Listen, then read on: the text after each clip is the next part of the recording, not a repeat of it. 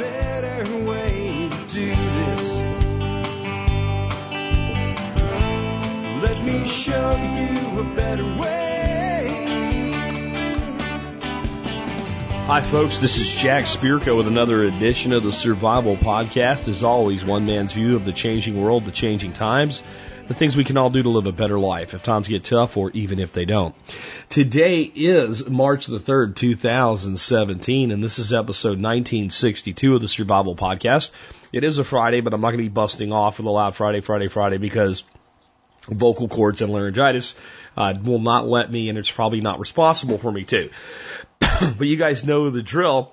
Today is Questions for the Expert Council. I got a good lineup for you today, including some uh, catch-up. So I have two from Darby Simpson and two from Ben Falk to uh, to catch up with those guys on some stuff that slipped between the cracks during the last few weeks.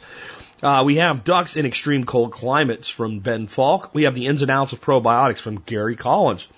We have Loading Stock into Trailers by Darby Simpson. We have Establishing Trees and Preventing Deer Damage to Them by Ben Falk. Alternatives to the Cornish Cross Chicken from Darby Simpson, Defending Homeschooling and Spreading the Word About It, Mike and Sue, and Keeping Your Produce Cool on the Road from Stephen Harris. And a question for me, is freedom possible via preemptive executive pardon and other creative solutions if we were to elect a president? Like, let's say we had elected Ron Paul. Could he have said, hey, this, this, this, this prosecution of anybody for marijuana is stupid. I'm going to issue a standing pardon for anybody can, can uh, you know, Uh, accused of any crime regarding marijuana. Not so easy. We'll talk about that and what we can do for true liberty in our own lives as we wrap up today's show. All of that and more in just a bit. Before we do that, let's go ahead and hear from our two sponsors of the day. Hey guys, as many of you know, I used to be a business and marketing consultant in my former life, and the advice I gave most business owners every day was, do what you say and say what you do. Well, ReadyMade Resources figured that out on their own. All the resources from food storage to gardening to guns to alternative energy, ready-made and ready to go for your prepping needs. Check out ready made resources dot com to learn more today. You know, Western Botanicals is my personal first choice for everything herbal, from whole raw herbs to preparations and ointments. In fact, two products I use all the time from Western Botanicals are the Deep Heat Ointment and the Turmeric Combo. Western Botanicals is the no-nonsense, no-hype herbal source you can trust. Learn more at western botanicals dot com. Next up, let us take a look at the year that is the episode. We have two today from Alex Shrugged. We have The Time We Almost Blew Up the World in thirteen days, and Adolf Eichmann Is Put to Death. Good riddance. I'm not going to read that one, so I'll remind you of his quote. Uh, he said he would gladly leap into his grave with laughing with satisfaction that he had murdered five million Jews. Uh, that little phrase came back to bite him during his trial. Anyway, notable births this year. Chris Christie, Richard Jewell, uh, died in two thousand seven at forty-four. Police officer wrongly accused of setting a bomb in Centennial Park during the Olympics. Died of complications from diabetes. Phil Katz, Age, uh, died age thirty-seven in the year two thousand, co-creator of Zip Files. The guy that created Zip Files died drunk in a hotel room. Uh, and his enter- in entertainment, Mike Rowe, John Stewart, Jim Carrey, Tom Cruise, and Paula Abdul are all born this year. This year in film, we have The Music Man, the man who shot Liberty Valance, The Manchurian Candidate, that's a really interesting one. Marilyn Monroe dies this year of a drug overdose, probably suicide. This year in music, we have Love Me Do from the Beatles, If I Had a Hammer by Peter, Paul, and Mary, and Return to Sender by the great Elvis Presley. In other news, U S Navy SEALs are activated. They are SEAL Team one and SEAL Team two. Rachel Carson's Silent Spring is unleashed. It will stop D D T, and as a consequence, disease will spread. The phrase personal computer is the first used in print by computing pioneer John Mockley. All right, so let's take a look at the time we almost blew up the world, because I have a little personal thing to relate to it. The Cuban mi- Missile Crisis begins when a U S spy plane spots evidence of Soviet nuclear missile launchers being launched in, or being built in Cuba.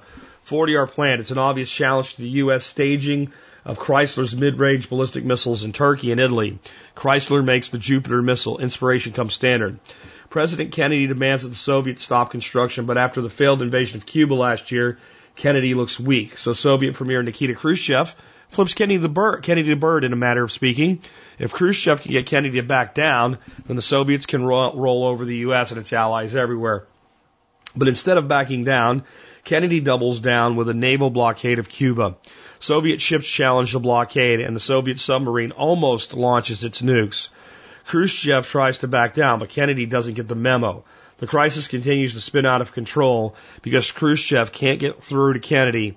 Finally, Khrushchev announces on the radio that he is pulling the missiles out of Cuba if Kennedy will pull out the U S missiles of Turkey. After a little negotiation, the crisis is over, and the world is safe for democracy for now. My take by Alex Shrugged. I know what you're thinking. Why didn't Khrushchev call Kennedy on the red phone? There is no red phone. That's a movie fantasy. But a text-based hotline was installed after the Cuban Missile Crisis. It began with an encrypted teletype system and now an email system between Pentagon and Kremlin. When something happens that might be interpreted as preparations for an attack, a notice is sent through the hotline explaining why it's not an attack. The message is always in text because it's believed that texting is a clearer way to communicate than voice. I hope the word completion feature is turned off. But I remember being scared to death during the crisis, and even though we made it through, I believed that I would never see my thirtieth birthday. It is difficult for a man to plan for his future when he believes he has no future. That attitude nearly destroyed me. Yet here I am today. Frankly, if I had realized I was going to live this long, I would have planned better. I think there's a lot of people that feel that way as they get older in life. Uh, they just didn't expect to make it for some reason or another. And uh, or I, I think often sometimes people just thought they would never actually get old. It just seems like some people think old is so far away. Uh, you don't need to worry about it because it's not going to catch up to me anytime soon. And tick-tock, that clock ticks for us all, doesn't it? As I uh, as I was able to hold my baby granddaughter today, that kind of sinks in.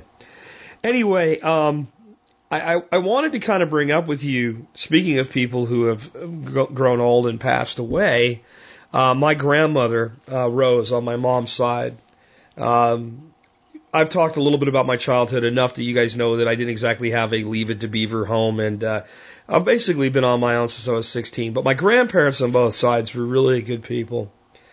And uh, my my grandmother Rose passed away when I was, I don't remember exactly how old I was, but I was not yet in high school. Probably uh, twelve, twelve, I would guess I was.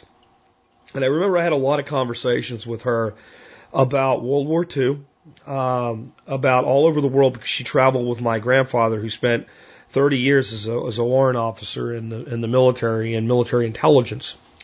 Uh, and they went to wonderful places like, you know, Lebanon. Uh, and, and other places like that uh, in the Cold War years.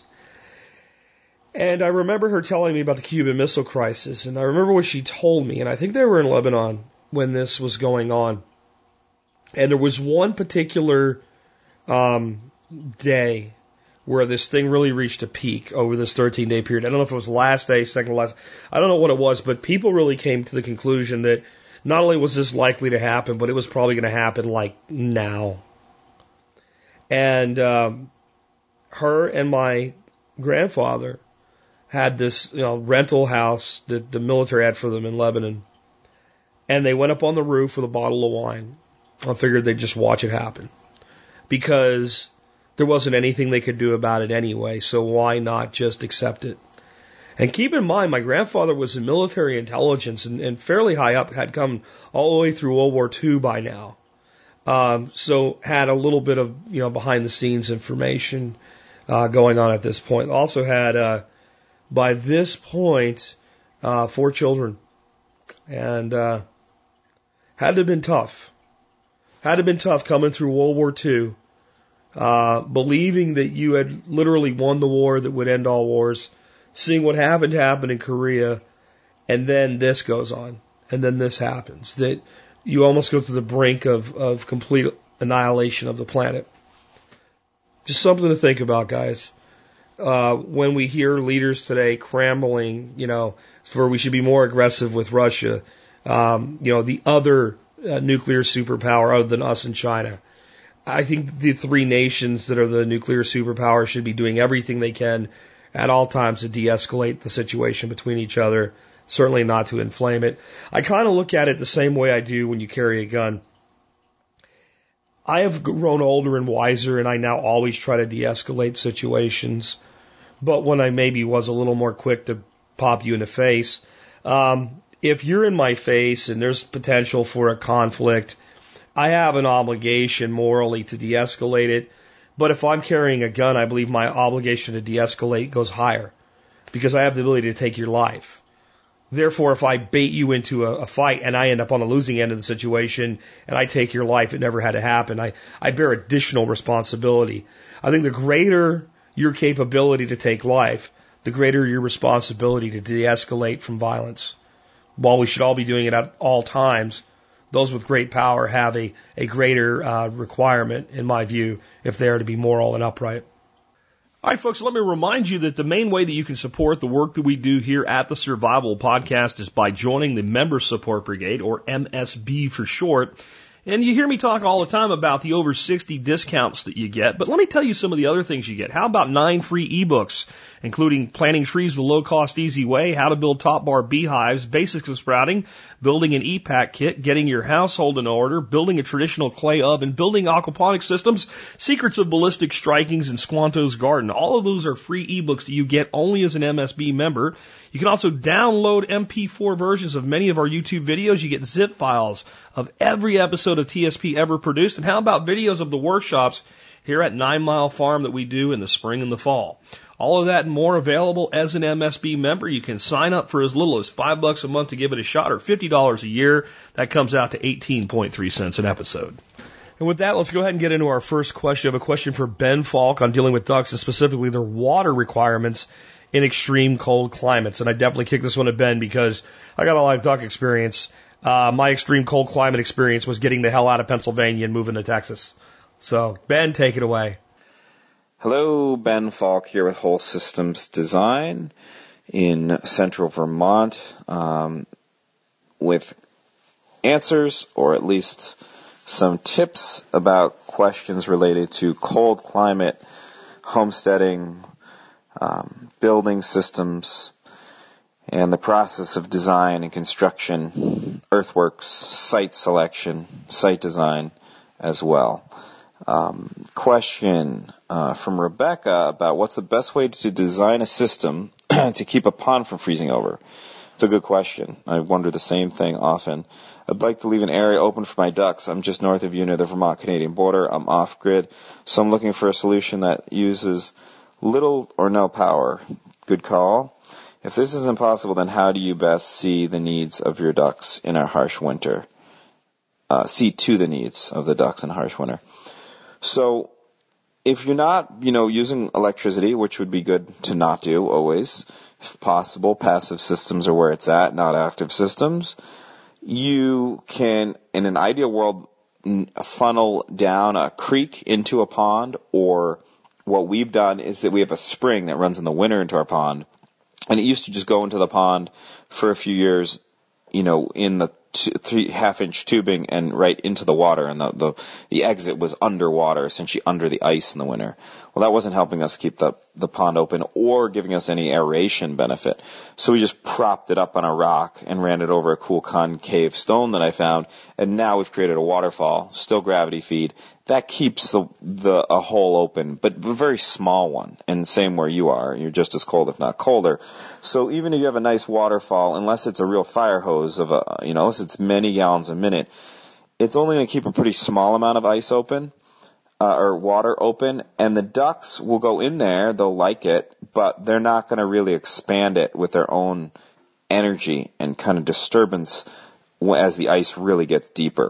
Um, they'll just basically have a tiny little hole for, for water access. So what we found is just don't deal with it. We'll break open the ice, you know, later in the year when, when things are mild, milding out or, or there's a real thaw. We'll bust open the ice a bit with a sledgehammer to give them bigger access. But it's really, there's not finding much food in there in the winter because it's such a limited amount of space anyway. Even if we open it up to, let's say, ten by ten, that's still too limited to find much food. So it's really just for them bathing, which they need to do. And that can be achieved with a two by two foot hole. So the size is not really, it doesn't really matter. Um, we generally don't focus on that, therefore, and we have a frost-free hydrant in the barn, and we just fill up one bucket of water a day and dump it in a sled, and that's their bathing water. And so many people need think they need um, you know, a pond for ducks. Like, we got to build a, a pond to, to have ducks and geese. No, you don't need a pond. They just need to be able to bathe. So that's as simple as a five-gallon bucket filled not even all the way and dump it into a sled once a day, and that's it. And they can wash off and be happy. Um, and generally ducks are a lot easier than chickens, I think, um, with that as their primary need. Um, so that'd be my main advice, um, unless you can get a creek to really come in there. And it would have to be a real tumbling creek for it to keep the water open to any extent. But I wouldn't, I wouldn't focus on keeping the water open completely if you can just fill a sled for them. Good luck. Thanks. Yeah, I would, de- I would definitely agree with everything that Ben said. And again, he's far more equipped to talk about dealing with extreme cold than I am. Um, man, I love New England. I don't love a government in New England, except New Hampshire's pretty good with Free State people. I, but I love the geography of it, like from, oh, April until like Thanksgiving. And then, guys, I just don't know how you live there from the rest of that period. December, January, February, March in that place. Temperatures, you know, twenty degrees below zero or more. I, I don't get it, but uh, God bless you for it, because it is beautiful country. Next question I have is for Gary Collins on probiotics. Gary, take it away. Hey everyone, this is Gary Collins of Primal Power Method dot com, answering all your health, wellness, weight loss, primal lifestyle, off the grid, and life simplification questions. And uh, also make sure my new book is out, Going Off the Grid. It's available on my website and also available on Amazon and in Kindle format. Now with today's question, I get this one quite a bit about uh, what are the benefits of taking a probiotic supplement. And to understand that, go into a little bit of gut flora or gut bacteria. Most of our gut bacteria reside in our colon, and it's our eighty-five percent of our immune system is actually uh regulated and, and activated by our gut bacteria. So I won't get into that. That's a very long-winded. It, it could get, take way too long. But uh it's also, our colon is considered our second stomach, because that gut bacteria also does a lot of digestion, produces a lot of uh, B vitamins, serotonin. So it's an it, gut bacteria is very, very important. Matter of fact, we are basically ninety-nine percent uh, bacteria. Um, we're we're a ten to one far as cells. I should have rephrased that. We are ten to one bacteria to cells in our body. That's how much bacteria we have. We humans are actually living bacteria. So we're always using hand sanitizer and, and making sure we don't get anything. Actually, that actually hurts us instead of helps us sometimes, because some of that back, good bacteria absorbs through your skin and finds its way into your digestive tract, which is beneficial. Well, there's two types of bacteria. There's beneficial bacteria, and there's also the adverse or negative bacteria, and they work in balance. It's basically an eighty-five fifteen percent ratio, so, or eighty twenty, it's right around there. And what you do, the reason you have this is you don't want the good bacteria to overwhelm your system, just as you don't want the bad bacteria. So they work in balance through receptor sites, and it keeps it on track. Well, the problem today is with all the sugar, all the prescription drugs we take, all the artificial, uh, you know, synthetic foods, and inflammatory foods that we do, and then lack of sleep, too much caffeine. Well, what this does is this negatively affects our gut bacteria and causes a negative ratio to where you have more bad bacteria than good bacteria, which causes a whole host of autoimmune issues, primarily through uh allergies, as far as seasonal allergies and food allergies. I won't get into that either. It's very long-winded. I've actually written on my blog. Uh, just go look up gut flora, gut bacteria, or probiotics, and the, the article should come up. It's pretty in depth. Um, but the benefits of taking a daily probiotic is, again, because most people today have an imbalance of gut, good and bad bacteria. So they have too much bad, not enough good. What's happened, though, with, be careful with what's happened today in the supplement market, is they're creating these mega doses of probiotics. And I do not recommend that. I actually sell a maintenance dose, which is very much lower than what is out there today. And I have found through not only myself, but working with clients, a small maintenance dose is far more effective than taking mega doses of probiotics, because that can cause a, like I said, a negative reaction, and you're actually usually just wasting your money because your body can't assimilate that much probiotic or that much good bacteria. So that's a, the simple answer to why it would benefit you to take a probiotic, especially if you're trying to lose weight. Usually people who are overweight tend to have a uh, imbalance of bad bacteria to good bacteria. So it's always a good idea. And I know that my probiotic is my second best-selling product right behind turmeric. So I know people have gotten good results from it. I know I have. That's why I created it. That's why I take it. So I hope that helps. And remember, all you M S B members, you get ten percent off your entire order by using the coupon code in the membership site of T S P uh, for my website, primal power method dot com. Yeah, I've always had a big problem with people that you call germaphobes that are completely obsessed with everything being, you know, spotlessly clean, because the reality is you're not going to get rid of all the bacteria that are there anyway. And two, if you needed to, you'd be dead. Um, that's why people with poor immune systems can just die if they're not, like, kept in a clean room. And uh, most of the bacteria that we're exposed to is beneficial to us. The majority of it is, or we have very good defenses against us. It's only when we are weakened or the bacteria is introduced in some way that it shouldn't be Uh, that we uh, end up with a problem. For instance, there's there's some bacteria that, that, that live in some of our systems that really need to stay isolated to that and, and not in others. If, if you want to think about it this way, for instance, your digestive system is really not inside you. I, I know you're like, what the hell is he talking about?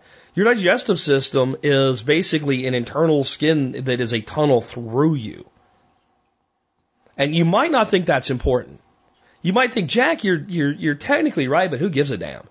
Well, because a lot of things in your back, your your, your digestive system that belong in your digestive system don't belong outside of your digestive system, inside of you and the rest of you. That's why things like a, a gunshot wound to the intestines can be so dangerous. Even if you don't hemorrhage out, even if you get help right away, you could have very serious uh, uh, concerns with infection. So we are bacterial creatures, as as Gary uh, put it, but we need certain bacteria in certain places and not in other places. And that kind of drives home how much bacteria we have inside of us. To think that putting a hole in your intestine and leaking some of the intestinal contents into the rest of your body could just be bad for obvious reasons, but that it could actually lead to serious infections from bacteria that are completely benign and harmless and many times even beneficial in the intestines in the correct environment. It makes you think about taking better care of all your bodily systems. Just, just thought I'd throw that in there. Next up, I have a question for Darby Simpson on loading livestock. Darby, take it away. Hello again, everyone. This is Darby Simpson from darby simpson dot com and the Grass-Fed Life Podcast. This week, I've got a question from Clinton in Ohio about how to successfully haul livestock to the butcher. Uh, he was wanting some tips and tricks to make things easier, to um, make it less stressful on the animals when you're transporting them and unloading them. And he also had some questions about how to select a, a, a butchering facility. Um, Clinton uh, had mentioned in his message, uh, he, he had heard me talk Uh, back a few years ago uh, about the fact that I never hauled just one animal into the, the butcher, and that is absolutely the case. Uh, y- years ago, when our operation was smaller, I, I might only you know have one cow that was scheduled to be butchered, um, and I would always try and load up at least one other cow and and haul both of them down to the butchering facility. And the reason for that is just to uh, you know help the guy that's about to get butchered not be so nervous. Um, you know, it's already stressful. You're, you're putting them into a livestock trailer. You're hauling them away from the home uh, that they're used to, and uh, their you know uh, familiar surroundings and smells and and their environment and everything. And if they if they get loaded into a trailer and hauled off by themselves, it really just expounds all of those other things, and it, it can have some pretty negative impact uh, on the animal. Um, in particular, their adrenal glands open up, and if if you're uh, you know getting them butchered the same day you're hauling them in, that can have a really negative effect on the quality of the meat that you're going to get back from the butcher. Uh, Clinton was also wanting to know, like, is it kind of par for the course, uh, you know, for a butchering facility to, to feel a little bit like a, a medieval dungeon, you know, with, with, you know, concrete and, and bars everywhere. And, and, and the short answer on that, Clinton, is yeah, that, that's pretty typical. I mean, it, it needs to be clean. It needs to be well kept. It needs to be in, in good repair, obviously, but, you know, concrete and, you know, just a, a handful of light bulbs and, and, uh, metal cages everywhere is, is pretty well par for the course. So as long as you're happy with the, uh, the, the butcher, uh, that you're working with, you know, um, there's, there's really no reason to switch just because it's kind of, you know, dark and dank and, and things of that nature. Uh, but back to the, the main question at hand. Um, I always do encourage people to, to take more than one animal. Now, in this case, uh, Clinton only had one ram that he was hauling off to get butchered. And when he got down there, the ram was so frightened uh, that it didn't want to move. It was frozen. He couldn't get it to unload. And Clinton had men- mentioned in his message that, you know, this ram wasn't super familiar with him because he didn't really work with it a whole lot. That, that certainly plays a role in that. Um, but the main thing is, you know, he, he was alone. And he was scared, and, and he he froze. So, yeah, I think it's always best to take more than one animal. Um, my suggestion is that you not unload any animals that are not getting butchered if you can keep from it, just because y- you do run the risk of them walking around and picking up some disease from another farm, and then you, you bring that back to your farm. So I always try and keep any animals that, that are uh, – you know, that are lucky enough to make the trip back home. I try and keep them on the livestock trailer and just unload, you know, whatever animal it is, uh, that's, that's getting butchered. Now, our operation has gotten to the point now where it's, um, pr- pretty well unheard of that we only take in one animal, even with our cattle. I mean, the minimum that I'm hauling in now is like, you know, two or, two or three head at a time. And with pigs, you know, it's a minimum of four, and it'll be as many as twelve. So there's always a number of them uh together uh in the trailer. So that does kind of help them keep that herd instinct, um and it keeps them from getting wound up and, and upset and things of that nature. Keeps their adrenal glands from opening. Uh the other thing I would tell you is, like, you always want to try and haul them in the day before they're going to get butchered. And I know that can be difficult, but you, you've put a lot of time and effort into this animal. The last thing you want to do is, you know, haul it in there the morning it's, it's, you know, going to be slaughtered and, and unload it, uh, and get it all worked up, uh, before that takes place. And, you know, those, again, those adrenal glands open and it's, you know, frothing out the mouth and upset. And man, that's just, that's, that's just a, a terrible way to, you know, potentially ruin a lot of hard work that you've put into raising some food for your family. So, Um, those are really, you know, the, the big things. Um, and, and be sure and work with the animal, um, as much as you can. I know that that's not always easy, uh, particularly when you got a full-time job, you know, off farm or off your homestead, but try to have them familiar with you. And if at all possible, you know, run them through a livestock trailer loading scenario in advance. You know, put a treat in there for them. If you've got some mineral, uh, or some molasses or something like that. There's a little treat you're giving them. Um, you know, if you're not feeding them grain, get, give them something else. If you are graining them, uh, while I don't recommend that for ruminants, it, start feeding a, a little bit into a trailer a few days before you load them up, just so they get used to it and they're just not as worked up. Um, and then, like I said, always try and take a buddy or, or make sure and schedule more than one animal at a time. Those are the big tips and tricks I have for you, Clinton. Hopefully it goes better for you next time around and uh, you don't have as many problems when you get down there. Uh, and I mentioned the Grass-Fed Life podcast um, at the beginning of this. Diego and I actually just did an episode here recently about how to select a butcher. And there's a number of things to consider. Um, and it certainly is more complex if you're, you're doing this for profit. And Clinton, I know you are not, that you're doing it more of a homestead scale, but a lot of those, uh, you know, things still apply. A lot, a lot of the things to look for, questions to ask, things of that nature, those all apply, whether it's, you know, for profit or if it's for your homestead and your family.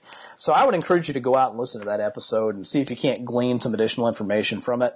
Um, everybody else, hey, check out my website. There's a lot of free blog articles out there on all kinds of, uh, you know, Uh, how-to information on raising livestock like this for profit, uh, marketing, all kinds of different things. Um, head on out. Check out the Grass-Fed Life podcast, guys. There's almost fifty episodes out there already. Uh, you can find that in iTunes, or you can head over to permaculture voices dot com and find it there as well. And for anyone who is interested, I do offer one-on-one consulting. You can find more information about that at darby simpson dot com. If you're a T S P, M S B member, be certain and check out your M S B page before you sign up for a consult. You do get a nice little discount there, thanks to Uncle Jack. As always, everyone, thanks for sending the questions in. Keep them coming. Everyone have a great weekend and take care. Bye-bye. So I've got another one here for uh, Ben Falk, and this one is establishing trees, in this case a, a hedge line, uh, without deer eating all of your new planted trees to the ground, because, well, deer will do that. Uh, Ben, take it away. Hi there. It's Ben Falk of Whole Systems Design. Question about uh, the southern, the home on the southern coast of Oregon. Um We are in the process of buying a five point five acre piece of land on the southern coast of Oregon, hoping to create a living fence composed primarily of species of locusts mixed with hazelnuts, fruit trees, and a variety of other useful trees and shrubs. At its longest, our living fence will be just over five hundred feet long. Our question is, how do we go about protecting our baby trees from deer and elk while they're being established without having to build a fence to protect them?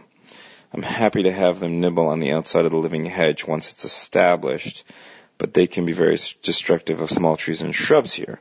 Indeed. Um, so, well, without building a fence, you have things like dogs, you know, the presence of an animal to keep those animals away. That's obviously problematic at night or, you know, other times when maybe the dog can't be there. With five hundred feet, that is something a dog could patrol, let's say, but then you have to have a dog out there all, basically all the time. Um, we have had good success with spraying deer repellent on plants. Deer stopper is one I recommend, or you can make your own. Um, anything that stinks and has cayenne pepper, human urine, I mean, pee in a bucket. In the winter, when the pressure's high, usually they're not eating trees uh, in many places during the growing season, although you, it might be different there. For us, it's a winter challenge. Uh, urinate in a bucket, use that. Um, the more eat, meat you eat, apparently, the more it works. Um, putrescent eggs, even just straight-up regular eggs I've heard work, but they can clog your sprayer. Buy a backpack sprayer. Buy a good one. Um, it'll save you money in the long run. Solo is okay, but I would get a really high quality one. I've, I've bought a few over the years, and I would, I would spring for like a two hundred dollars metal backpack sprayer. We can replace all the parts on it. And then, um, at least two hundred dollars, get a really good one. And then, um, you have to spray the plants, which is quick. five hundred feet would take like a slow walking pace, basically very slow, and you can spray it once every two to four weeks, depending on how much it's raining, which would be probably a lot where you are in the winter. Um, it, if you use an oil-based mixture, it can stay on there a while.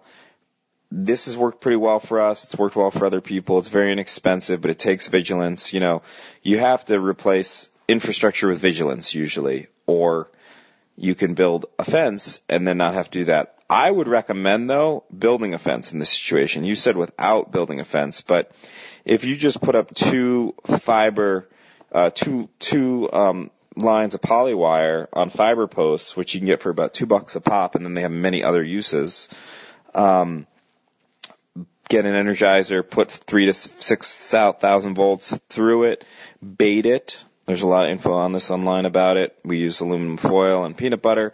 You will train the herd off of that hedge, in our experience. That's probably going to be the least amount of work um, and expense, um, but you could choose to do the uh, spraying if you really don't want to build a fence, which is what you said you don't want to do. So good luck. Um, it's a challenge, but it's a challenge you got to meet, and uh, sometimes you only have like two to three years needed to deal with this before you're in the clear, and then they nibble the hedge, but they're not really causing a problem. They're just nibbling it up a bit. Um, good luck. I'm going to go all in on agreeing with Ben on, I, I don't really even consider what you would be putting in a fence. It is so much easier and quicker than a fence. You get the little step-ins with the little loops. You run your uh, your electrode tape, and you hook up your charger, and it's problem solved. And I'm going to explain the comment about baiting the deer. Baiting deer is illegal. Well, first of all, in some states like Texas, no, it's not. Uh, and not this way. This is totally legal because it doesn't kill them, but it does give them a clue about not bothering your stuff anymore. What you do is you take your your electric uh, line uh, or your electric tape, either one doesn't matter, and you take a piece of aluminum foil and you fold it in half so that it's attached like a little uh, flag attached to your electric stuff. Turn it off first, by the way. And then you take peanut butter and you smear peanut butter on the aluminum foil. You do about, you know, if you had a a five hundred foot row, I would suggest doing that uh, initially about once every twenty feet, and not being the way deer, maybe once every fifty feet, because the way deer smell, they're going to find the peanut butter. And what the little deer does is he comes up and he sniffs it, mmm, peanut butter, that smells good. And he sticks his little deer tongue out, and I think your mental computer can do the rest of the equation. I had deer problems with my garden in Arkansas. I didn't do two lines or whatever. I did one line of electric line around the property, grounded it, ran an extension cord out there, plugged it in, and uh, I got to see the first deer. This deer went up on its back feet like a horse. It landed on its back, it flipped over, and it ran away. And I, if you've ever been popped by an electric fence, you can imagine why. Once we had this in place for a while, we were able to shut it off. And just, the, they, they wouldn't do it again. They never tested it to find out if it worked again. And you wouldn't either. If you went somewhere and looked at something and touched it, it hurt like a bastard. Well, you just say, I'm not touching that ever again. And I think there's two kinds of people in this world when it comes to electric fences. People that have been popped by one. People that haven't yet been popped by one. People that have been have, I think, less overall fear, because they know you're not going to sit there and fry with your brains going to goo out of your ears and your hair standing on edge. They know it just hurts, but they know it really effing hurts. So while they have less fear, they have greater respect when they're doing things like opening a gate and taking off a, a you know, an insulated handle or something like that. You know, and there's there's two kinds of people in this world. And once you've been popped, you'll never touch one to see if it's on again. You know, unless your person's just a masochist. So I agree completely with Ben on this one. It will cost you less money. It will also take you a lot less effort um, over time than spraying this thing every couple weeks, which will have limited effect. That's just my opinion. Next up, I have a question for Darby Simpson on uh, options for pastured poultry other than the Cornish Cross. Hello once again, everybody. This is Darby Simpson from darby simpson dot com and the Grass-Fed Life Podcast.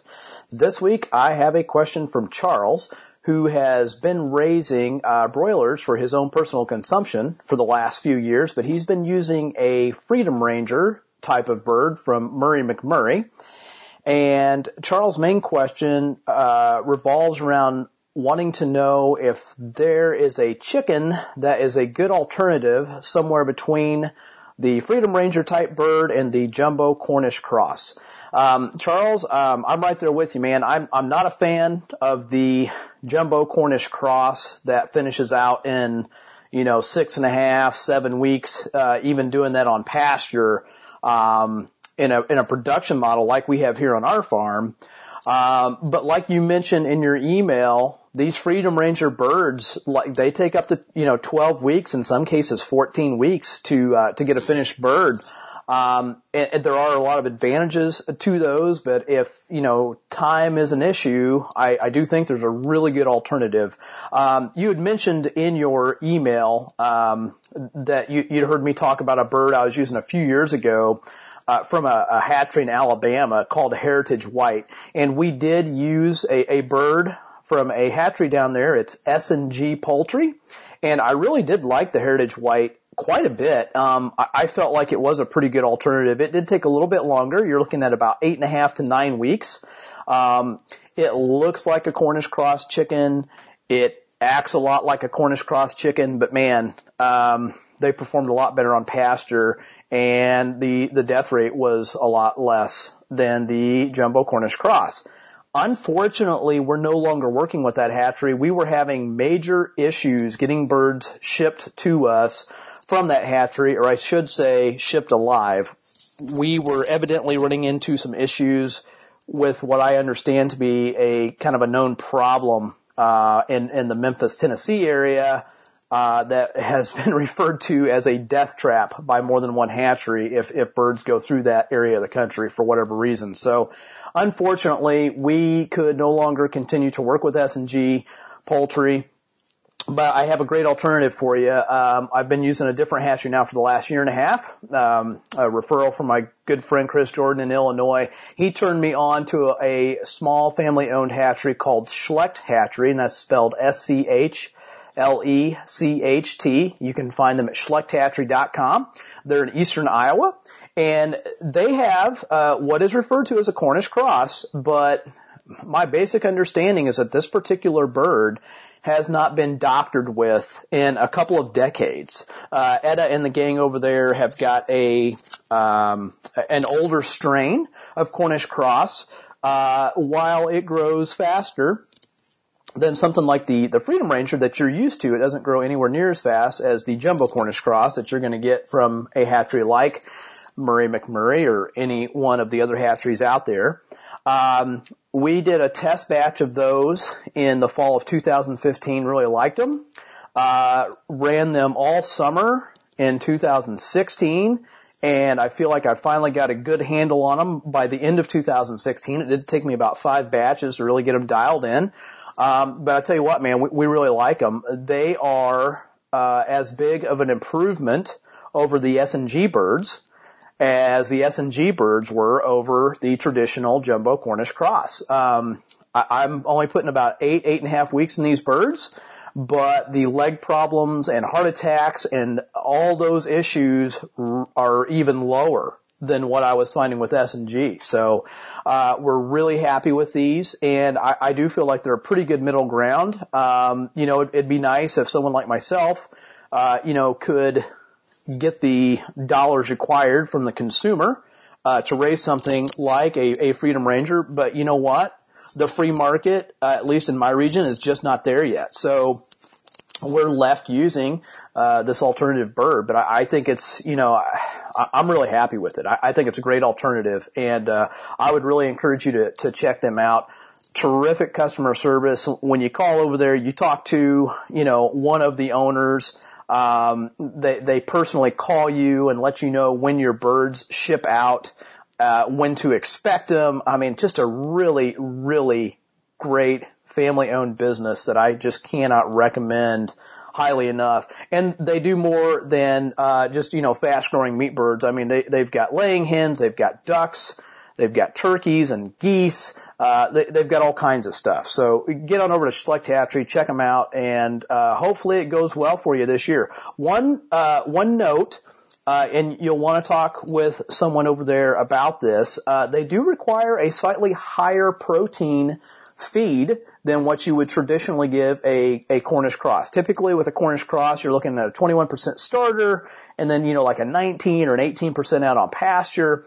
And these birds do need a little bit higher protein. We're kind of looking at maybe like a twenty-three percent starter, twenty-four percent starter, and then about twenty percent out on pasture. So uh talk with someone over there. Get that dialed in. You, you may have to get some uh feed custom mixed, or if you're buying bagged feed at a farm store, you might need to uh purchase some additional fish meal or something like that to mix in and and boost the the protein up to the appropriate level. But aside from that, easy handling birds, uh and you know, really really happy with them. Can't wait to get them dialed in further this year and get even more profitable with them. So anyway, Charles, hey man, I hope that helps you out. Hope it answers your question. If you have any further questions, feel free to email me directly. Uh, you can, you can do that by shooting an email to info at Simpson Family Farm. Uh, for everyone else out there, feel free to check out my website at darby simpson dot com if you're interested in this kind of stuff. Um, there are all kinds of free articles out there that you can read about the production and marketing of pastured poultry, pork, and grass-fed beef. If you're really into this kind of thing, head on over to iTunes uh, or permaculture voices dot com and check out the Grass-Fed Life Podcast. We are actually coming up on episode number fifty. Believe it or not, there are uh, over fifty hours of podcasts out there on for-profit farming that talks about everything we're doing here on our farm, how we built our business from scratch, uh, how our farm is slowly evolving and, and changing. Uh, I feel like there's a lot of great information out there. Even if you're just homesteading, wanting to raise stuff for yourself, there's still a lot of great information that will save you a lot of heartache and trouble. So get on out there, check that out. As always, everyone, have a wonderful weekend and keep those questions coming. Thanks a lot and take care. Good stuff from Darby. I have to say, having uh, run uh, one season, uh, I think it was, we ordered fifty, but they sent us like sixty of the Freedom Rangers. Um, great birds from a uh, survivability standpoint and from a, a working standpoint. Wasn't really in love with the meat product at all from them. Um, The, the, the breast meat is almost as dark as a regular chicken's dark meat. And that doesn't necessarily bother me, but the dark meat was almost black. And they had huge bones, and the way they were built, you, if you put one of those, like, thighs in a slow cooker and cooked it for like three hours till it's falling apart, it still looked bloody inside. Um, if you're a homesteader and you're raising birds, I guess it's not really a problem because chicken's chicken in the end. But as a marketability thing, I just, I never found them to be marketable. So these other birds that Darby recommends, if you're in the idea that you might someday at least sell some of your birds, might be really worth checking out. Uh, next up, I have a question for Mike and Sue Laprise uh, on homeschooling, specifically about spreading the word and defending the freedom uh, to homeschool uh, by spreading the word. Mike and Sue, take it away. This is Michael and Sue Laprise with halo by sue dot com, designing the life you love to live, for the expert council. Hey, Jack, before I get to today's questions, I got to tell you, you know, we collect about thirty thousand gallons of water here on our property. Um, but today, we've been saving up our money, and we got a Berkey Crown filter. So we've got a big family, so we needed the jumbo, the Crown. But um, we get to check off the box that we've completed our water storage and our water filtration system. So in terms of our preps, that box can be completely checked off. So thanks so much. We're excited about today's question because it goes right to the heart of the reasons that we homeschool. Freedom. Today's question is from Debbie, and Debbie writes, sometimes I feel like we are under attack from what Jack calls the programming of minds. In other words, the mainstream media. The reality is homeschool children, by the numbers, do better than those kids in government schools. I believe Jack said Dallas has less than a fifty percent graduation rate in part of its district. There are areas that are worse than that, too. What do you think we should be doing as homeschool families to spread the word about our successes and be proactive in defending what we do? Do you think that we should be more vocal or perhaps less so? Well, I used to think, oh my gosh, they're attacking my homeschooling, my homeschool. But, you know, it's not just about my little microcosm of life. You have to kind of pull back and think, no, there's an attack on freedom, the freedom of everybody. And so if you look at the history of government school, just as one example of losing our freedom is, hey, there's a government school for this little community, and you can come if you want. You don't have to. And then, well, we really need you to show up. And then it's mandatory. And then it's mandatory for five-year-olds. And now it's mandatory for four-year-olds. And in some areas, they really want the three-year-olds there. And if you don't quali- have breakfast at home, then you can get there early for breakfast, and you can get a free lunch, and you can stay later in the afternoon if your parents can't come and get you. And so they have just sucked up all of your family time and taken responsibility for your children, but in the process, they've robbed you of your freedom. And if you want to really learn about the history of government schools, there's a great book called The Underground History of American Education by John Taylor Gatto. It is G A T T O. It's um, about a ninety dollar book, and I had one that I lent to a friend, and her house burnt down with my book. And um, but you can also watch a bunch of his stuff on YouTube for free if you don't want to spend ninety dollars on this awesome book. It's huge, by the way, so it's worth the ninety dollars. And it's Gatto, G A T T O. So I want to talk a little bit about what Jack talks about, perception bias. I can't see it because it requires me changing. And so we've got friends who would say that government schools aren't good. They would admit to that, but they would say, but not my government school. And they would admit that there are bad teachers out there, but not my kids' teachers. So that's just a nature of, of perception bias. And the attacks that we that we see should be expected. It's it's about money. It's about dollars. Schools lose funding when they lose children. So the fewer children that go to school, the less funding they get. And so the people in those um, in that society, the people in those schools are going to be fighting to keep the money that they've been used to getting. But if we're really going to invest in the future, we need children who understand freedom. Debbie, we believe we should be more vocal. That's one of the reasons we are glad to be part of the expert council. So don't hide. In our early years of homeschooling, there was a lot of negative vibes going on when we would go out into the community, even the grocery store. All the old people are like, what do you mean you homeschool? Why aren't your children in school? What's wrong with your school?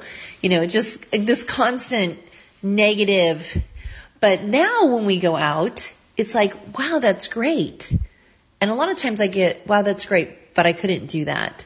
But as you know, if you're homeschooling, when you see things in real life, it changes your perception. So was what we would like to encourage the homeschoolers listening to do is remember that it's not about a level. You're not sharing that, well, my child is brilliant and they're on level. They're above level.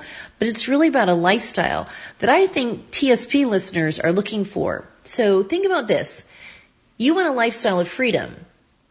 You want to spend time how you want to spend it. You want to use your energy how you want to spend it. And you want to pursue interests that you are interested in. And really, so do your children. Your children probably don't want to sit on the bus and sit in school. They want to spend their time doing things that they love, that they enjoy, just running in the yard, running through a forest. That's what the grown-ups are looking for, is freedom. And I tell you, kids want freedom too. So you start them young and you teach them freedom. You don't lecture them on freedom. You give them freedom. And if you give children freedom, that's how you're going to get your freedom when they're, you're older, because you'll have people that know what it feels like. Or you can choose to warehouse these children in government schools, get them seventy vaccines, have them on A D H D medication, have an increasing obesity rate. And one of the newest things they've realized is happening from kids sitting on the bus and sitting in school and sitting on the bus and you sitting in the line at school is there's a lot of joint disorders happening in very young children. Debbie, as you know, homeschooling is growing and people are getting their information from a variety of sources and discounting the mainstream media. So homeschoolers need to be more vocal with our actions. We've been involved in our community, at church, scouts, our kids did swim team for years, and we post our adventures on Facebook, and our kids actually doing things. Unlike a friend who posted of their charter school hands-on learning little thing that they were doing, and it was funny because the only person in these pictures that was actually hands-on was a teacher. So more and more people are becoming dissatisfied with the results of government schools. So let's share our successes with our communities and change their paradigm. Debbie, we'll address the three articles you referenced next time. And Jack, thanks again for all you do for our community. This has been Michael and Sue Laprise with Halo By Sue dot com reminding you that in order to have a future that's free, we need to teach freedom to our children. Um, here's what I would add to that from a, a standpoint of, of comparing the two options. Uh, uh, some some form of homeschooling, unschooling, et cetera, versus government schools. When I was at Liberty Forum, I think the second time that I went, I was in a, a bar there at the hotel. That we, when we weren't in sessions, that was pretty much where we were, not just to drink, because it was just convenient for me to be able to talk to people. And when I go to things like that, uh, if you've been to one, you know I don't do what a lot of other speakers do. I don't go do my thing and then maybe have a little special thing for my special people and then, you know, disappear and go eat the green M and M's that they were counted out into a bowl for me in my room. I st- sit there with everybody and anybody that wants to talk to me. So we're having all these conversations, and we're talking about liberty and freedom and stuff like that. And these uh, two guys that were there on business uh, are sitting like at a booth right where they can hear what's going on with this giant gaggle of maniacs that are everything from actual, you know, state house representatives in suits and ties to like people with piercings you can see through. And everybody's getting along. And I think that kind of like, what the hell kind of group is that? That's that's what the, the you know that that's what the Free State Project is like. But we're talking, and, and the subject of schools came up. And I was pretty anti-public education at the time, but nowhere near as anti as I am now. And a guy said to me, you know, he said, one of the reasons we moved here uh, from some other place is because they have better schools here. And I said, well, what are they better at?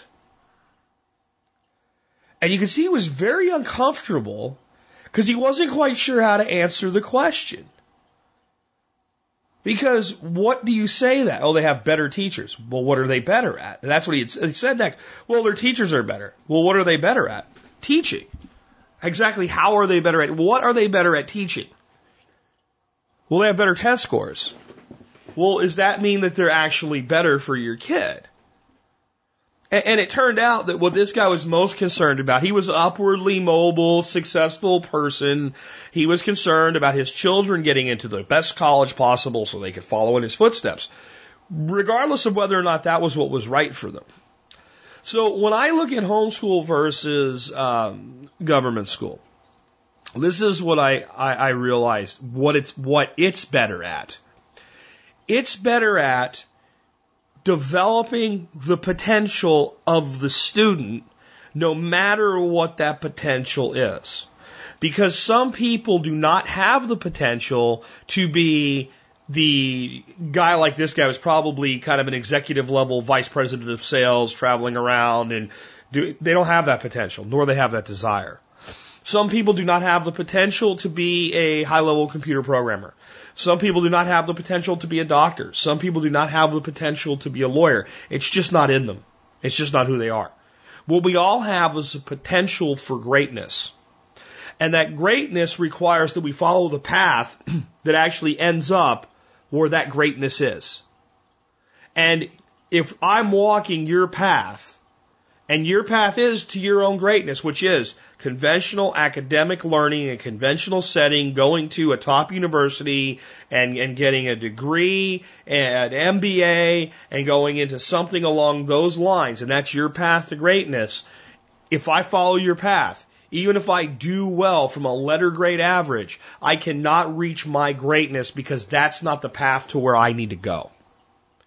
And what public school has done, I censor myself, what government school has done is place every child on the same path. A little less narrow.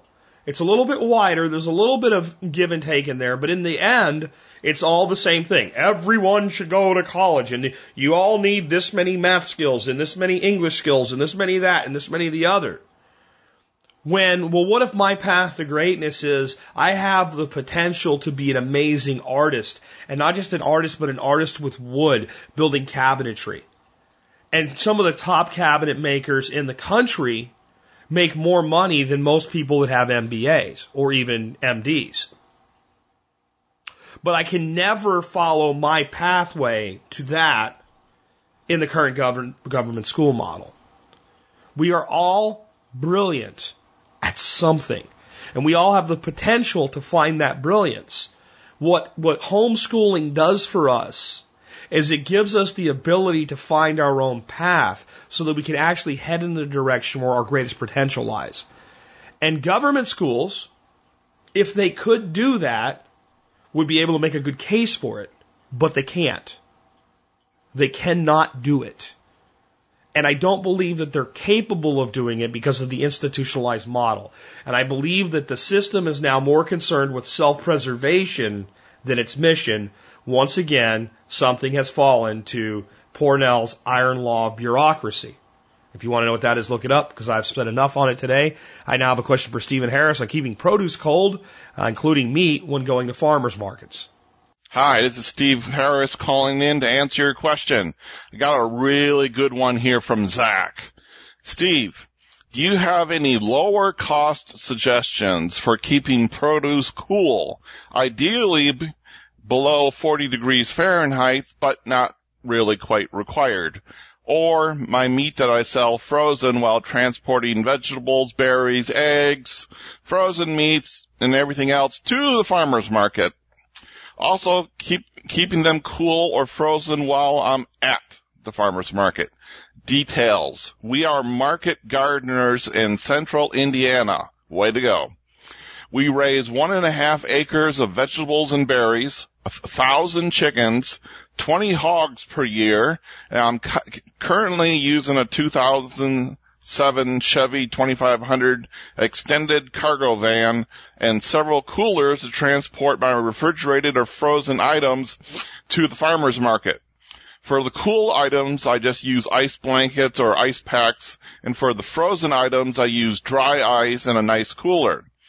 If needed, the farmer's market can supply us with electricity. I'd say yes, get it. Or I have a one hundred fifty dollars Harbor Freight small portable generator. We are hauling fifteen hundred pounds of gear and coolers to the market each trip. Roughly half the weight and space is coolers. When fully loaded, I have approximately thirty-three percent free space in back of the van. That's good. That's some nice space. July and August are the main concern, as it can regularly be ninety-five plus. I've looked at refrigerated box trucks, and they seem to be beyond my price range right now, over fifty thousand dollars brand new, and I've considered pulling a trailer with a half-ton pickup, but I don't know a lot about refrigerated trailers. Any improvements you can make in our system, or should I just stick with the current coolers until I can afford a refrigerated truck? Thank you, Zach. Zach, I think we can help you out without you ever having to spend fifty thousand dollars for a refrigerated truck once you get bigger.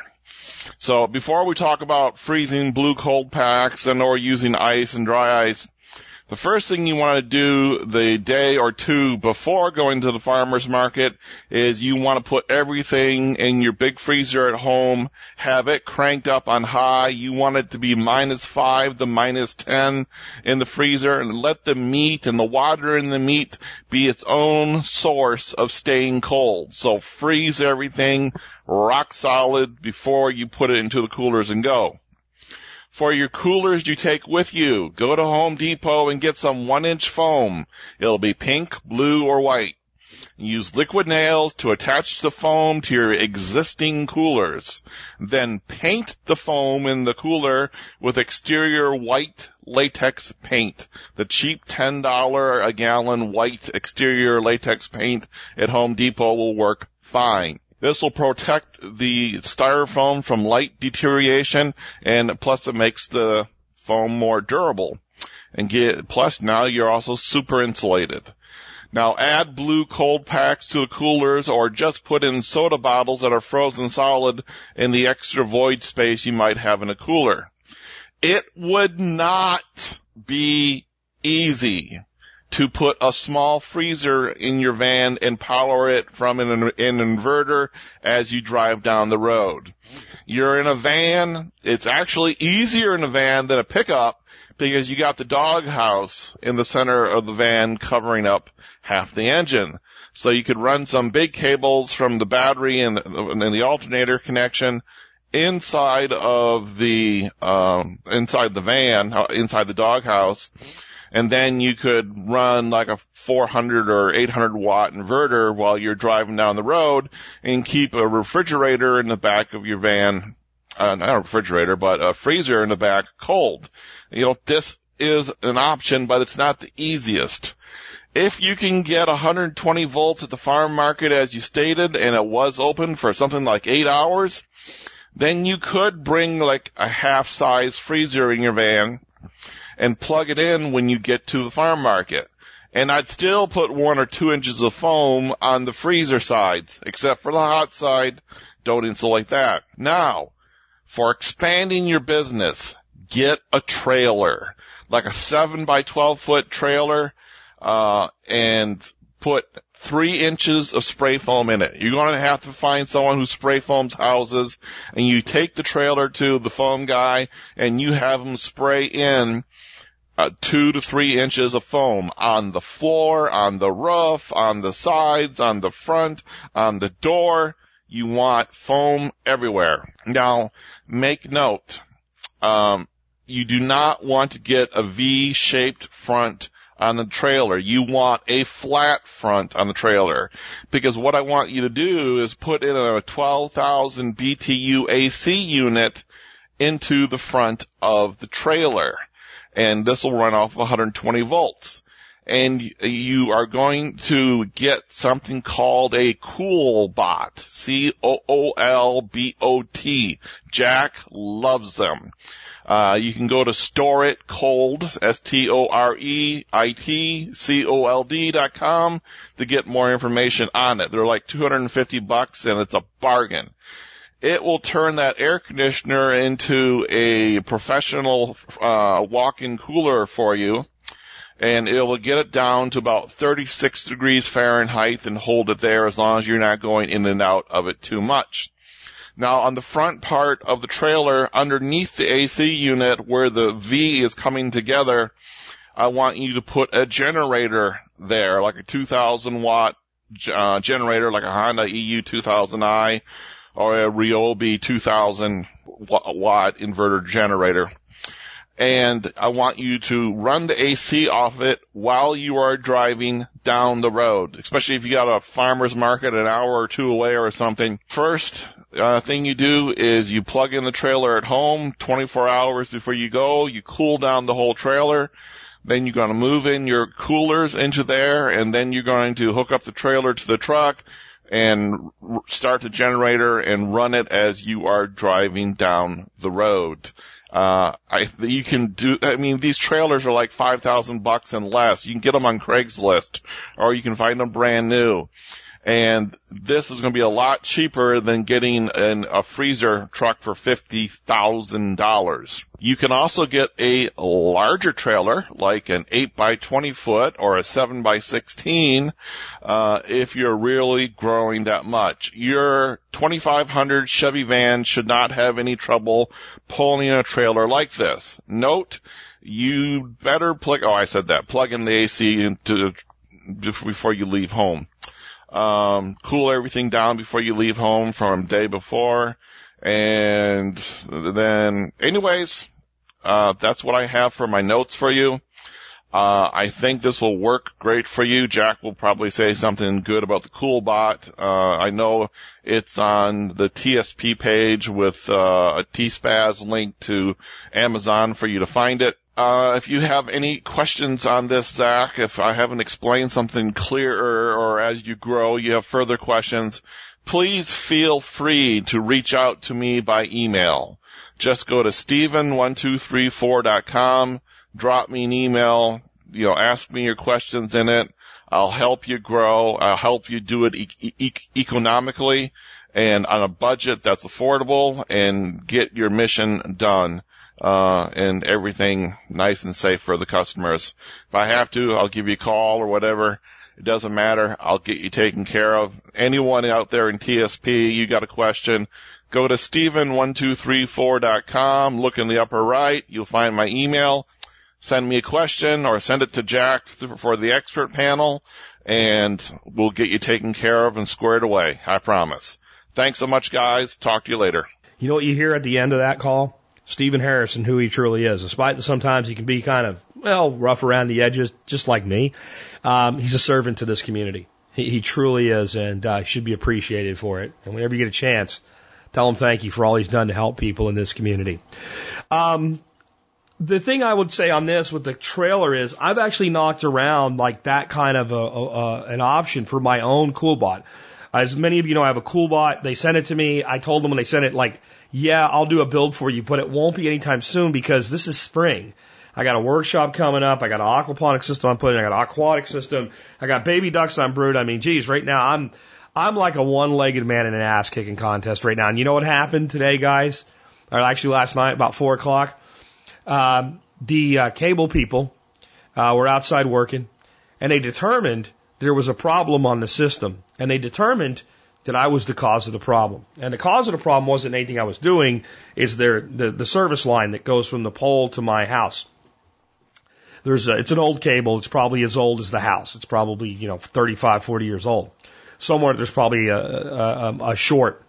So it was creating ingress back onto the system. And so they disconnected me, and they went home. So, like, I, I the, the cable's been going out left and right with these idiots. So I didn't do nothing for, like, three hours. About seven o'clock I call them, and they're like, yeah, you're the only one. I'm like, oh, shit. Guy comes out today, and I'll, I'll circle back to, to uh, how this ties into the show in just a second. And uh, we have a nice talk. I say, yeah, I actually built most of this plant twenty years ago, I guess it is, uh, during the rebuild of all this cable plant here. So I kind of know what's going on. And we're just kind of chatting. And he says, yeah, you're right. You have no signal here. They, it looks like either something's been cut or disconnected. So he goes and figures out what happened. And he comes back and he tells me what they did. And I'm like, that can't possibly be acceptable to, to Charter Spectrum.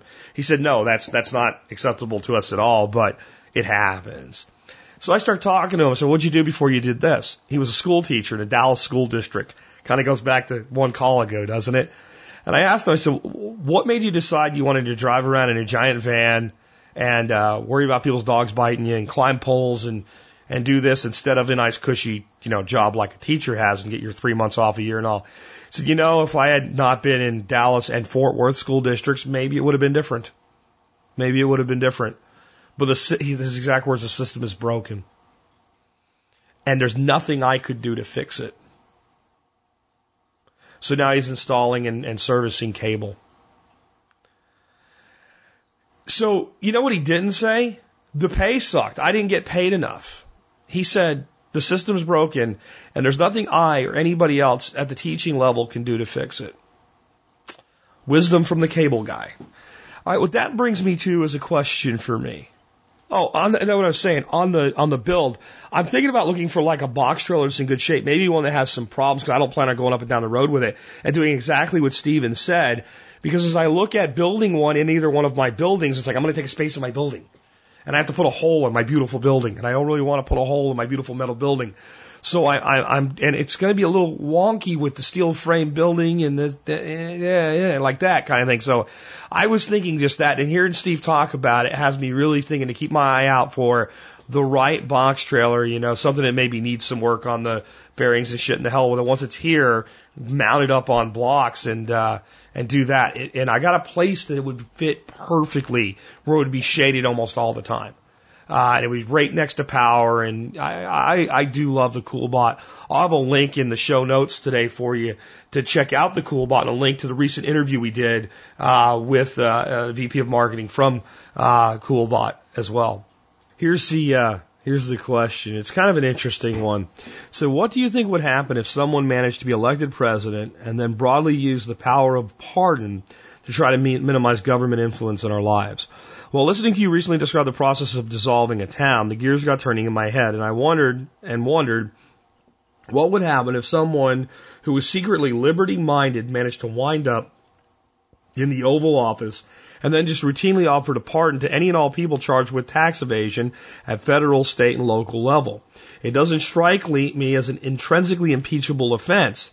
It makes me wonder how much you could starve the beast in a second year of weekly assurances that everyone would be pardoned for tax evasion in a four-year presidential term. What do you think? Thanks for all you do.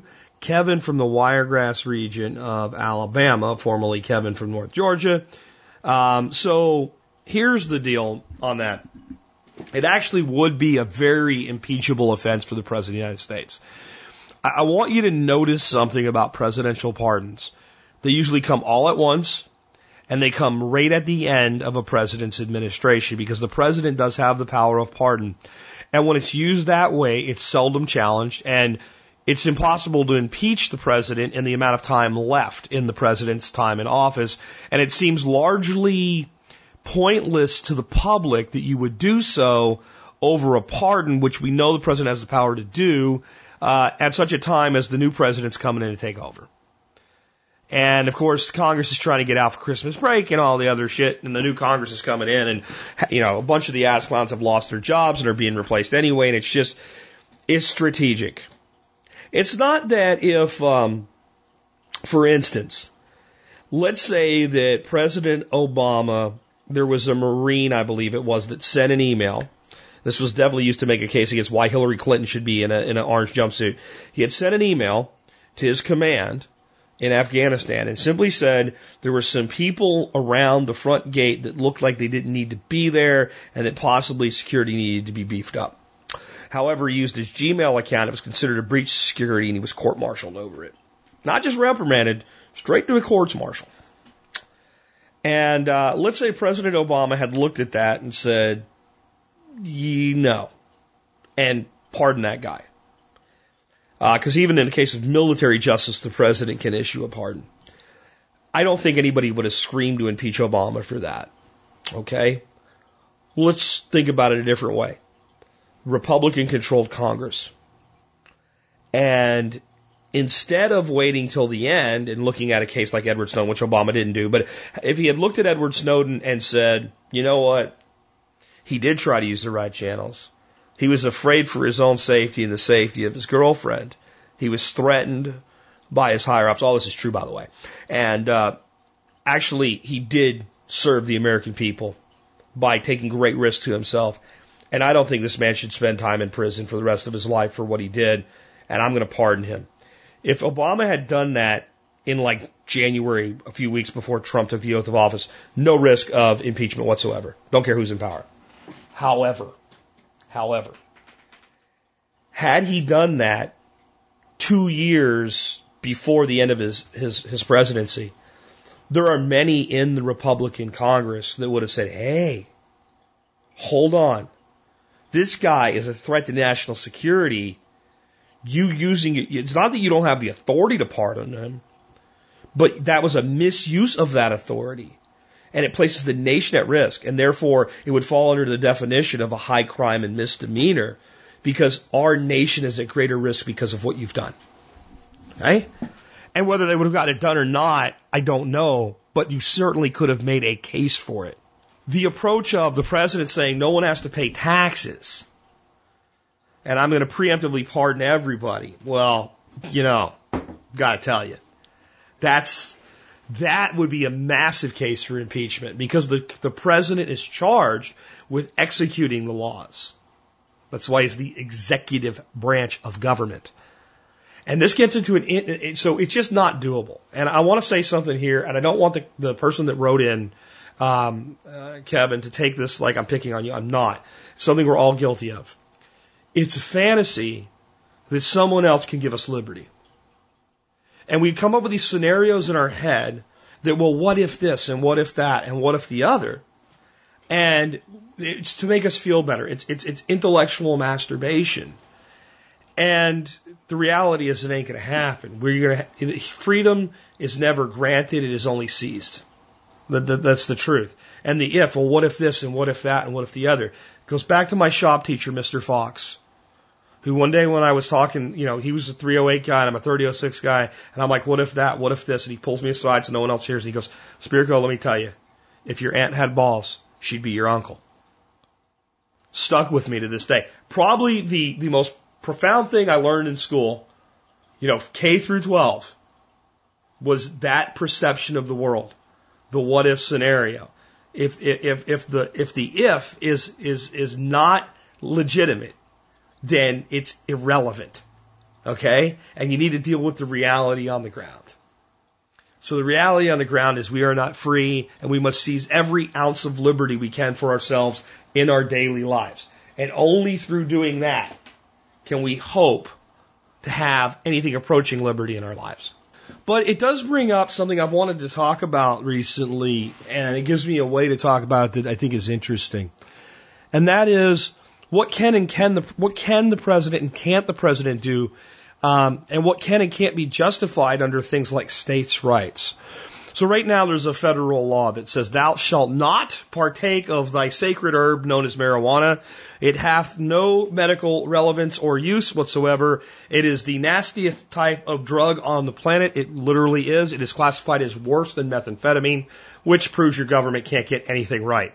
Um, and if thou does partake or sell, you're in violation of federal law. In most instances, the federal government doesn't concern itself with that because states uh, prosecute marijuana violations at various levels for various things. However, when one is actually, you know, running something like a grow house or a, a grow factory of marijuana, uh, the federal government often would get involved in the past uh, because there's the potential for that marijuana to leave the state even if it, they can't prove it's leaving the state, would be one way to justify that. So then states like California and Colorado come around and various other states legalize marijuana in various forms. In every single one of those states today, every single one of them, every person that uses marijuana is in violation of federal law. The state law does not supersede the federal law. We'll get to why I think in some ways it does in a second. But in, in, in, in textbook fashion, it does not supersede federal law. So there are a lot of people out there that are liberty-oriented, even if they don't smoke marijuana, that thinks Colorado's marijuana laws is Colorado's business, and it's a states' rights issue, and the federal government should S T F U, right? Shut the F up uh, about it and, and, and not interfere, which they largely have done under the Obama administration. And the Obama administration pretty much gave direction to the, the, the, uh, the A T F, leave these people alone. Don't interfere. Don't go do this. There were a few raids at dispensaries in California and things like that, but overall, pretty good record. I was concerned when Trump named Jeff Sessions that, uh, as Attorney General that that would change, but I think it was probably done with, uh, Jeff, you know your comments about no good people use marijuana? Yeah, I know good people that use marijuana. S T F U and go do other things. I think that's how Jeff Sessions got his appointment as Attorney General because he's not made a blip about that. Uh, since day one, and I don't think we'll hear it either. I don't think Trump wants to go down that road. I think it's political suicide. But there are people on the right that are losing their shit over this, and, and, and we're screaming that Obama should enforce the laws on the books. These same people now, in many instances, though, that are saying, no, they should not. The, the very, uh, the, the, I would say the libertarian right that thinks pot's okay says, no, well, no, it's states' rights. What, what don't you understand about it? But some of those same people are now clamoring for the federal government to enforce illegal immigration law when states have said they don't want to. So the sanctuary city, sanctuary state thing. And you might think there's a quandary there. There's a difference. I, I don't think there is. Because remember I said federal law is not superseded by state law on the drug issue? I think constitutionally it is. Because it happens in the state. It doesn't leave the state. It's grown in the state. It's in the state. It doesn't go over the state's borders. Until such time that it does, it's not the federal government's business. If you are an illegal immigrant, you've crossed a border. So it is the federal government's business. I'm not saying whether they should or shouldn't, but I'm saying one could make the case that immigration, illegal immigration conflict with federal law Constitutionally, constitutionally, whether you like it or not, pragmatism, right? Constitutionally, the federal government has supremacy. That's one of the federal government's actual constitutional duties, to defend our borders, which includes keeping people out that haven't come through proper channels. And federal government has supremacy there. Telling Colorado whether or not they can grow, smoke, chop up, put into a cupcake, a plant, is not one of the enumerated powers of the Constitution to the federal government. Therefore, it has no business there in the first place. But what if a president said, I will preemptively pardon anybody convicted of drug use? Or even the other idea about taxes. Here's the problem with that. You can't actually pardon someone until they've been charged. Okay? And if you are going to pardon someone who has yet been not not yet been church, you have to name them and name specifically what they're pardoned from. And it could read anything up they've done ever in their life up till this day. Doesn't include what happens tomorrow. So a president that does that, and all these people stop paying their taxes or start, you know, smoking dope in front of the police station, that have pending charges and aren't specifically named. Because what the president would be saying is, each week I'll get a list of everybody and I'll just pardon them and they're gone. Can't do it as a blanket class of a thing. Where a president can make the most effect toward liberty, though, is the direction of the bureaucracies of government. And I have to give Trump credit. In some ways, he's doing well with that. And what I mean by that is the president directs the F D A. Through executive action, says this is how you are to enforce the law. This is where and how and how things are appropriated for it. This is where, see, and all law enforcement's discretionary. If it wasn't, every single person that broke the law would be caught and punished to the letter of the law. Well, why, why, why did you get pulled over speeding ticket and the guy that was right behind you not get pulled over? Because you got pulled over first and there was one cop. Why did you speed through that that place fifty-seven times last year, but got pulled over once? Maybe when you weren't speeding as fast as you've ever speeded through there before. Why? Why that one time? Because the cop was there when you were there. Why isn't the cop always there? Because he has other shit to do. So any law enforcement organization has to say, we're going to spend X percent of our time and resources on this sector of issues, and Y on that, and you know, G on this and Z on that, because you don't have the ability to effectively do everything. So the president gets a lot of discretion with federal agencies as to how that is done, where it's done, the allocation of it. And if a president were to say, you know what, with this illegal immigration thing, what we should be doing is if you've convicted, committed a felony, your ass needs to be deported now. And you guys need to direct ninety percent of your resources to the deportation of people that are convicted or charged with felonies or anybody with a previous deportation. Well, if he does that, then all of these work, hardworking immigrants that we leave the word illegal off of, um, that we're so worried about, the dreamers and whatnot, they need not fear deportation because they don't have time to deport them. That's exactly what Donald Trump's doing. And in that way, it's a win for liberty because I think he'll give them a path to, to normalization. And I think the American people will accept it because of his extreme position. That's how a president can affect liberty. But how do you affect liberty in your own life? You don't come up with fantasies about a president doing it for you. If you want to pay less taxes, you design a lifestyle and a business structure that specifically reduces your tax footprint. And you have to look at it that way. Otherwise, we spend our time fantasizing that somebody will fix it. Well, this, just like the teacher I told you about today, even the president can't fix the whole system. Because the system is the problem. And when people tell me they're afraid because Donald Trump is president, I'm like, then you should be afraid of the power of the presidency, not Donald Trump. Because what you're saying is, it's okay when your guy's in charge, but it's not okay when the other people's guy's in charge. That's a problem with the power structure itself. It's not a power a problem with the person. It really isn't. Anyway, with that knocked out, I want to remind you that you can help support this show by doing your Amazon shopping at T Spaz dot com. I usually have an item of the day for you. Uh, because of everything that went on today, I do not have an item of the day, but that doesn't matter. You're probably going to buy something on Amazon over this weekend. When you're ready to do that, just go to T Spaz dot com, T S P A Z dot com. One less letter than Amazon. It's easier. Click the link, go to Amazon, buy your stuff, get your stuff, help the Survival Podcast.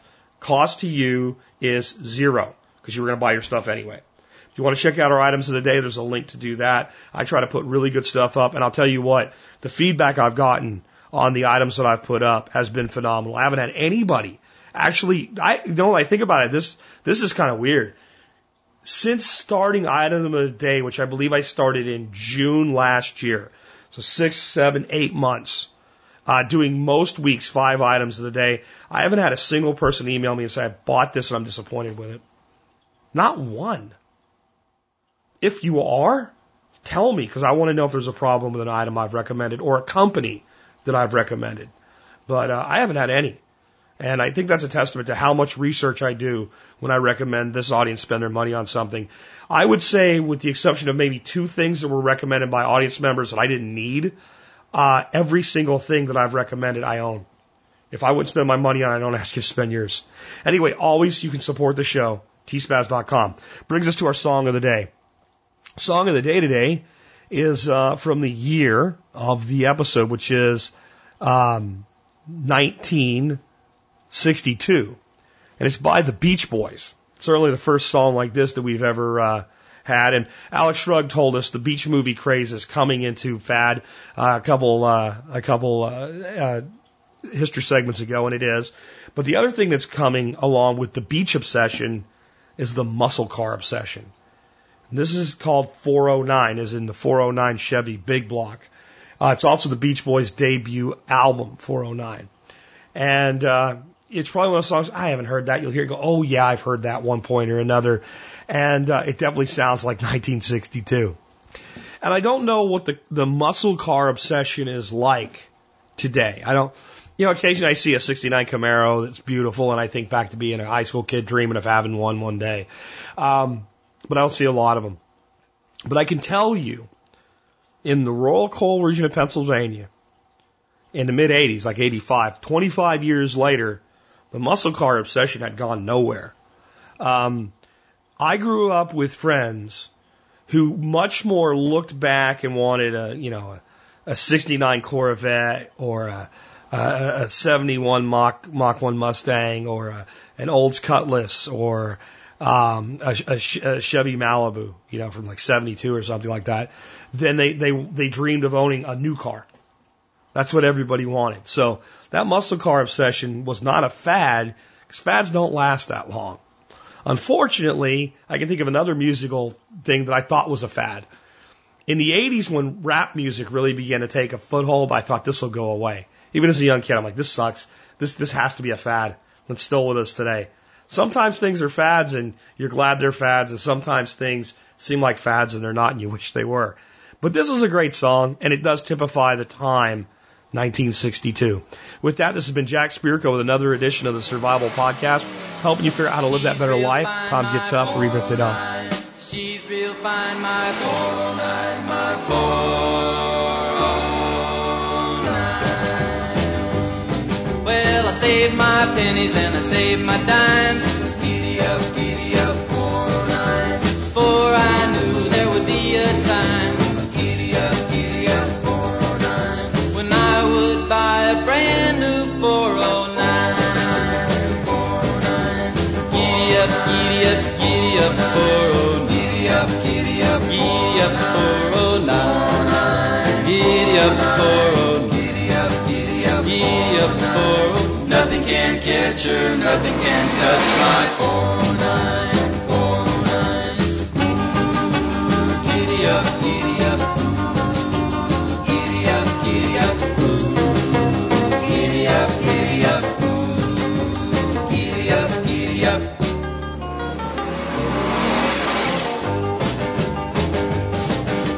When I take her to the track, she really shines. Giddy up, giddy up, four oh nine. She always turns in the fastest time. Giddy up, giddy up, four oh nine. My four-speed dual quad positive traction four oh nine. Giddy up, giddy up, giddy up, four oh nine. Giddy up, giddy up, giddy up, four oh nine. Giddy up, four oh nine. Giddy up, giddy up, giddy up, four oh nine. Nothing can catch her, nothing can touch my four oh nine.